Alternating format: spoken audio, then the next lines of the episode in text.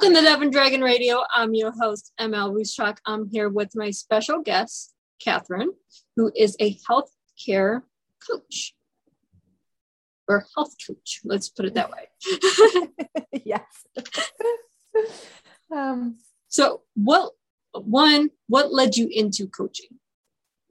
I love this question. Um, thank you so much for having me on your show.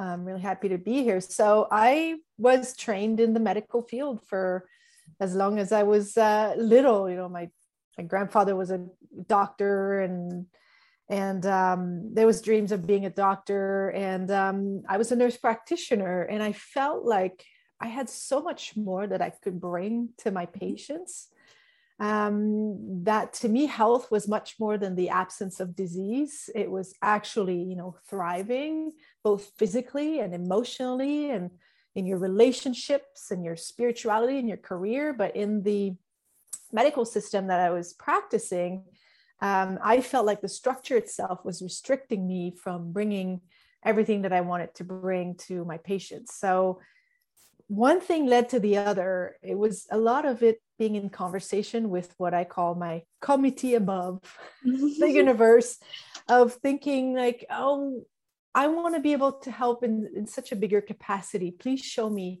what that will look like. And it was kind of one thing led to the next. And boom, health coaching course, boom, started my own business. Oh my gosh, life coaching and everything started to kind of plug into that and make so much sense. Um, it's amazing when you start with one little thing that you do, and then you go, oh, I can branch off here. I can branch off here. And then you have this big thing that you have a branch if you look on it at on paper. I mean, for us to do what we do, it doesn't feel like us a lot. When you put it on paper and you have a little like map, as I call it, then you go, yes. oh yeah, I do this, but it branched off of this, or I do this, but it branched off this this part, and it comes together because life coaching is a part of medicine. We just don't practice it too much here in America. Totally, and and I I hope it's my vision that coaching becomes part of every household because. Mm-hmm I've been so much better with it. My clients have been so much better with it. And, mm-hmm. you know, when I decided to leave my nurse practitioner job, I had to argue for four months with my own soul going like, you sure you want me to do this? Like my soul was like, yep.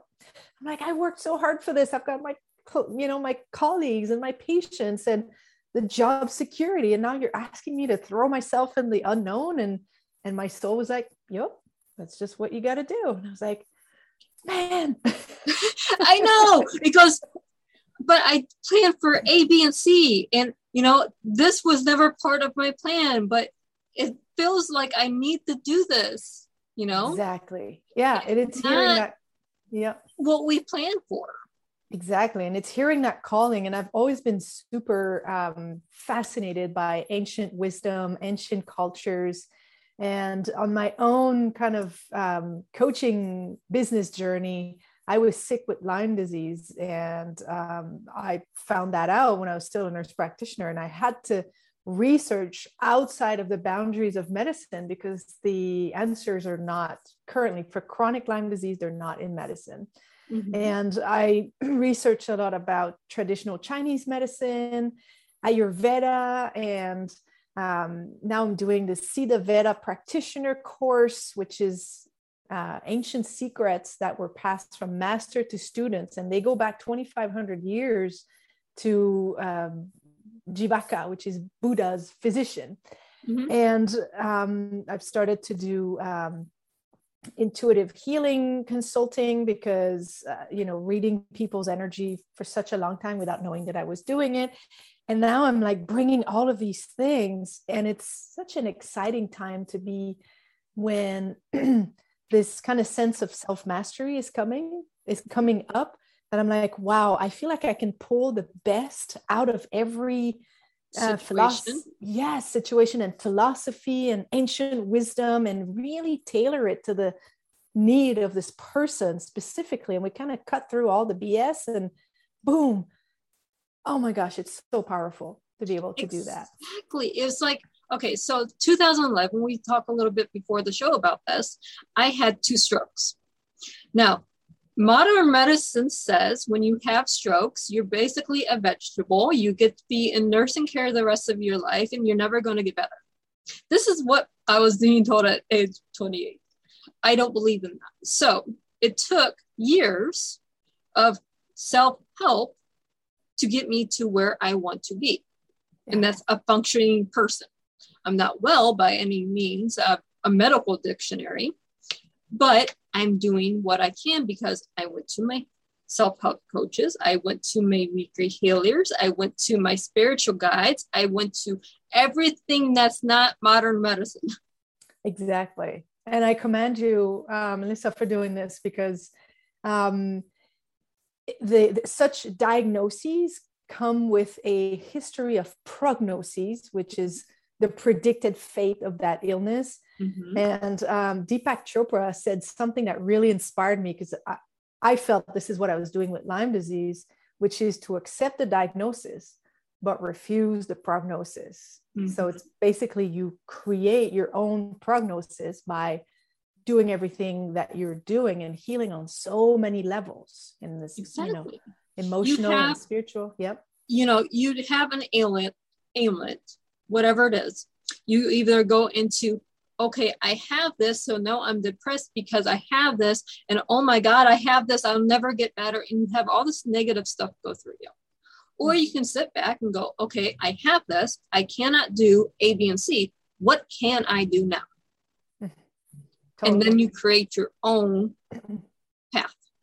It's the empowered it's it's the empowered self that takes the journey versus the victim self that would mm-hmm. be like oh why did this happen to me and i don't have any power in this mm-hmm. it really is the choice that we have when faced with an illness like this it's do i empower myself and take my health into my hands literally like the reins of a horse or do i sit back and feel you know like it's not fair and i'm a victim of their circumstances. And i feel like in life we constantly have that choice in front of us whether it's a situation with a family member or a partner or we can always choose to see it as um, how is this happening for me versus to me in mm-hmm. taking the seat of the victim. So yeah. I mean i'm currently writing a book on that very subject it's getting from the victim mentality to a survivor mentality oh nice so it, it, won't be out anytime soon. But at the same time, um, I'm just getting my thoughts down because as a life coach, I mentor people and I say the same thing every day. You probably, as in your own practice, when you talk to clients, hear yourself repeating, didn't I just say this conversation to another client? yes, totally. But at the where it's universal yeah and it and it gives tribute to how human beings we are um we are bound to repeat patterns mm-hmm. until we wake up and decide to change the pattern mm-hmm. right so that's why so many things are being repeated and predictable because we you know we all want to be happy we all want to be healthy with vitality and things like that but what are what are the obstacles that are getting in the way of that and this is where coaching is so amazing to not only go beyond the obstacle, but completely transform your thoughts and your beliefs about what is it that's stopping you. You know, it's like exactly. you're getting from the tree to backing up and seeing the whole forest and even changing perspective on how you can cross that forest and mm-hmm. make it enjoyable. Exactly. It's like when you take a hike in your nature park, whatever that nature park is, you see the path but you're not looking at the big picture of the trees, of the nature, of the leaves are turning, the little chipmunks scurrying across the path. You're not seeing all this. You have to, in life, take a step back. We're teaching you in medicine and cognitive skills to do the same thing with your life. It's not just here's a path and go on it. There's other things you have to take in. Yep, absolutely. And it's so multidimensional it's not anywhere nearly linear mm-hmm. like we would think you know oh my evolution path is like this like no it's you have your spiritual path you have your emotion emotional path, you have your cognitive path, you have your subconscious, and then you have what's in front of you in the physical world. Totally. And knowing that all of these paths are connected through you because you're the mm-hmm. common denominator of, of them. Exactly. Yeah. Yeah. You can't change one without changing all of them. Totally. Yep. Because how you do one thing is how you do everything. It affects everything. Mm-hmm. Yeah. How many, I mean, as a coach, how many times have you heard, I can't do this, I'm stuck because of in some outside circumstance? Oh, yes, totally. so often. so when you take that outside circumstance and turn it internally, how are you reacting to that outside circumstance? It's probably the reason why you're stuck. Mm-hmm. The, and in any of these things, I find that the first step is to gain awareness. Mm-hmm. Right. So when we stop being in, in reactive, you know, tendencies or reactive emotion, and we can take that step back and gain awareness of, oh, when I saw this event, it made me feel like this, and therefore my action was that. Oh, it makes sense that I couldn't control myself and go in the box of cookies and empty the box of cookies, right? Mm-hmm. So it's slowing down and gaining awareness on our internal processes. But right. any any problem, any symptom that we have is not the problem itself. It's really a messenger mm-hmm. trying to bring to the surface the message that hey, there's a problem here and you know raising the flag and this is something for you to look at because it's really important right. Now, with you being a nurse practitioner, did you notice that physical elements usually have a sign of a mental capacity to it? I love that question because I cannot tell you the amount of times that I would see patients in clinic and you know they'd come they'd come in sit down i ask some questions to you know make the diagnosis. And just the action of asking the question the person would start crying. And then we'd talk about the real thing the heartbreaks the worries the resentment the anger.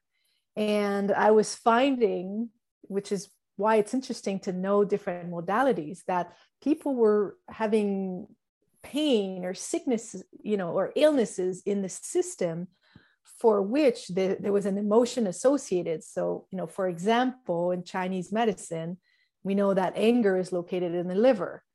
And some people chronically angry would get enlarged livers. We didn't know why. You know, we do tests and couldn't find the cause. Worry or anxiety is located in the spleen, and some of them people would have constant um, chronic infections and because the spleen is involved in the immune system mm-hmm. and we didn't know why but to actually bring the emotion forward to name it to understand it and to transcend that i've helped so many of my clients i mean in the medical structure it was it was more difficult to do that but in a coaching setting mm-hmm. it's easier to to not only transcend the emotion, but use it as a powerful lever to bring what the person wants. Um, I have an example of that when I was uh, working ER and I was at triage, and this lady comes and she's got chest pain, and you know we always think about it's the heart, you know. Mm-hmm. And I did the uh, EKG and showed it to the doctor, and we we saw that it was most likely not an emergent it was not most likely not a heart condition that you know was emergent. So i go back to my triage office and finish the triage you know the vital signs and i asked the lady because you know heart stomach digestion it's kind of all in the same space. And i asked her i said is there anything that you're not digesting in your life? What is it that you can't stomach? And she starts crying and crying and crying. She says my mother has alzheimer's and for the first time since the onset of the illness, she doesn't recognize me. And I find that so difficult to deal with. And so she kind of cried out this um, mm-hmm. situation. And then she goes back in the waiting room because there was other patients coming in. About 10 minutes later, she knocks at my triage door and she says, Catherine, thank you so much. That's what I needed. I have no more chest pain. It, it completely went away. And um, i'm just letting you know i'm going to leave so i don't take the space of somebody else. So just so you know i'm completely fine. And what did we do? We we just let the emotion kind of be revealed. Mm-hmm. and the body was able to ah, relax into it and realign into it. Right. So we, powerful. we need more coaching in medicine and less prescriptions in medicine Yes, oh, I agree. or that the prescription would be the coaching process. yes, Let, us change this up just a little bit in modern medicine. Because yeah. if we go back to our ancient teachings, doesn't matter what ancient realm you're in, we talk about what the emotion is. And first, we try to fix it emotionally. Then you try to fix it spiritually. And when all else fails, then you get into medicine I agree. I agree that, um, you know, for having been a worker in Western medicine, I mean, my role was pretty much like the family doctor prescribing medic- medication. Um, to me, that was always the last resort, prescribing pills. Mm-hmm. And it was about, like you said, you know, have we dealt with the emotions? Have we dealt with the food, just the lifestyle itself? Are you living a lifestyle where you're just running around like crazy, having no time and feeling exhausted and eating crap on the go. Mm-hmm. You're not sleeping enough, not exercising enough. It's simple, but it's such basic and doing the spiritual work associated with that. And if there's anything left, which my hypothesis would be that all imbalances would be rebalanced just with those modality. But if there's anything left, then Western medicine would be the answer except right. for you know emergency accident yeah. there, there's times when you need the western yeah. medicine but yeah first before you get to the western medicine we need to go back to the eastern medicine yeah that um and Basically. whatever yeah, yeah, And, and whatever um frame of beliefs you have mm-hmm. whatever works for you as long as it's something that is bringing you back towards yourself back towards balance and oftentimes i remember prescribing drugs for conditions that I knew were one preventable mm-hmm. and two reversible with the right conditions. So when I became a health coach and I was still a nurse practitioner, I got to tell you, I was prescribing pills and feeling nauseous because I knew there was so much more for this person, but the structure didn't allow me to, to bring tell them that yeah. hey, if you go to this resource, you can get better without this $30 pill. Yeah. Totally. You know, we're I'm just gonna say thirty dollars because you know prescriptions are all over the place. But yeah. you know, there's other ways to get around things. So, do we p- want to pay thirty dollars for a pill, or do we want to pay thirty dollars for a coach to find out first of all, is our symptom something that can be treated spiritually, religiously, emotionally, or does it really need a pill? Yeah no it, it, totally and you know as the coach the coach is not in a in a space of diagnosis mm-hmm. um, but each one of us since we live 24 7 in our bodies mm-hmm. we are the authority for for what our body needs and one of them i find the one of the most important role of the coach is to reconnect the person with their own inner wisdom so that they can even though they might not have the knowledge of oh what's above the kidney or this and that they can have their own system of guidance letting them know oh, okay i think i need to address this and i think i need to address that mm-hmm. and um, that's the beauty of, of coaching because it becomes a sustainable thing when the person has the tools to take better care of themselves versus exactly. you know a, a, pill for chronic hypertension that they're going to have to take for their own life you know for mm-hmm. their whole life so yeah. it, it's me personally at, at one time i was on 22 different prescriptions yeah. and i got to the point i threw them all away and i've said this on several things don't do this the way i did it it, it's not good. But I got fed up because I'm like, there has to be another way because the pills just make me feel worse. So that's when I started my journey to learn my body. Mm-hmm. Not just my body physically, but mentally, emotionally, everything else. Now it's Yeah. taken me years to get here, but I've gotten my doctors trained. If I'm actually going to you with a problem, it means I can't take care of it myself. My Mhm. coping skills, mental, emotional, religion, universal, whatever it is, is not taking care of what I need to be taken care of. hmm Yeah. And to to have the wisdom to recognize when you need help, and it might be Western medicine or a Mhm. spiritual teacher or a mentor, and uh, but navigating that being um, in sovereignty, you know, within within yourself, and yeah. But where can our listeners and viewers find you and more about your courses, programs, and what you offer? Thank you. Um, yes, so I've got um, two major expertise. The first one being working with energy. So I really love helping people who are feeling tired of feeling tired and and struck by anxiety to regain that mental clarity, sustain energy, inner peace, so that it can achieve their their dreams and live on purpose. So um, everything is on my website www Catherine Gagnon. So that's my whole name. So Catherine, very French, C A T H E R N E. Gagnon is G A G N O N dot C A, Canadian.